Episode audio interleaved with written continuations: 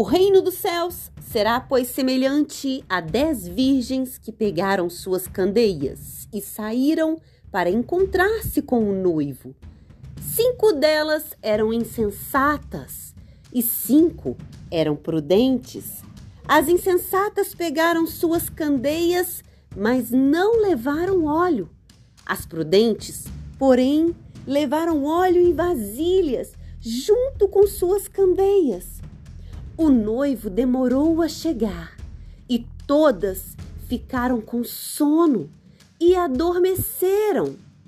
Mas à meia-noite ouviu-se um grito: O noivo se aproxima!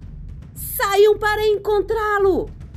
Então todas as virgens acordaram e prepararam suas candeias. Mas as insensatas disseram às prudentes: Dê-nos um pouco do seu óleo, pois as nossas candeias estão se apagando. Elas responderam: Não! Pois pode ser que não haja o suficiente para nós e para vocês. Vão comprar óleo para vocês. E saindo elas para comprar o óleo, chegou o noivo. As virgens que estavam preparadas entraram com ele para o banquete nupcial. E a porta foi fechada. Mais tarde, vieram também as outras e disseram: Senhor, Senhor, abra a porta para nós.